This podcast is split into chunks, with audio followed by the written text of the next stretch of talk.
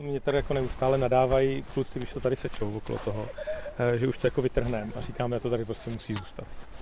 Prostě patník, který býval vedle cesty, No akorát prostě cesta je teď okolik, o 10 metrů vedle. I když v dnešní trase silnice existuje už 50 let podle katastru, vede ještě po starou přes pole, což starosta Dolní Cerekve nestraník Zdeněk Dvořák zjistil teprve nedávno a jen proto, že chystal opravu. Když jsem dával jenom takové ujištění, že ano, je to naše a čekal jsem, ano, je to vaše, a přišlo, ne, je to vaše a dalších teda 69 nebo 79 různých lidí.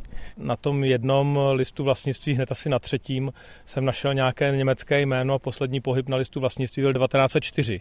Tak jsem říkal, že tu paní asi už jako nikde nenajdu. Podobnou situaci objevují i v nejjižnější obci Vysočiny, polici. Tahle to, co je tady dál, tak ta už spevněná není, protože je prostě vlastníků rozbitá část cesty, kterou sledujeme s politickým eh, bezpartijním starostou Karlem Vondráčkem. Vlastně v těch starých katastrálních mapách to jsou jednotlivá políčka a není tam tahle cesta vůbec ještě ano, zanesena. přesně tak. Jsou to dávno další dědicové dědiců a tím pádem ta cesta vypadá tak, jak vypadá. Prostě, prostě je rozbitá. Nejen změny ve vedení polních cest, ale i třeba drobné výměny pozemků se tady ještě za první republiky i později oficiálně moc nezanášely. Tenkrát se taky tam o tom hádal, já, hmm. já vím, že to děda už měl pole, ale jak to pak dál, když přišlo nebo nepřišlo, taky nevím. No. Přibližuje jeden ze starších polických obyvatel Josef Šimka.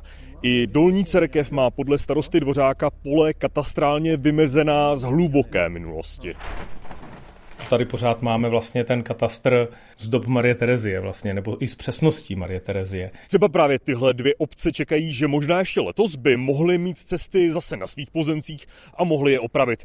K závěru se jim blíží takzvané komplexní pozemkové úpravy, při kterých se vlastníci domlouvají na novém vytyčení polí a také cest mezi nimi. Samotné řízení o pozemkových úpravách trvá v průměru řekněme 4 až 5 let. Počítá mluvčí státního pozemkového úřadu Petra Kazdová. Vzniknout by navíc měly i nové cesty. Pravidla totiž počítají s tím, že každý vlastník má mít jak dojet ke svému poli. Daniel Zach, Český rozhlas,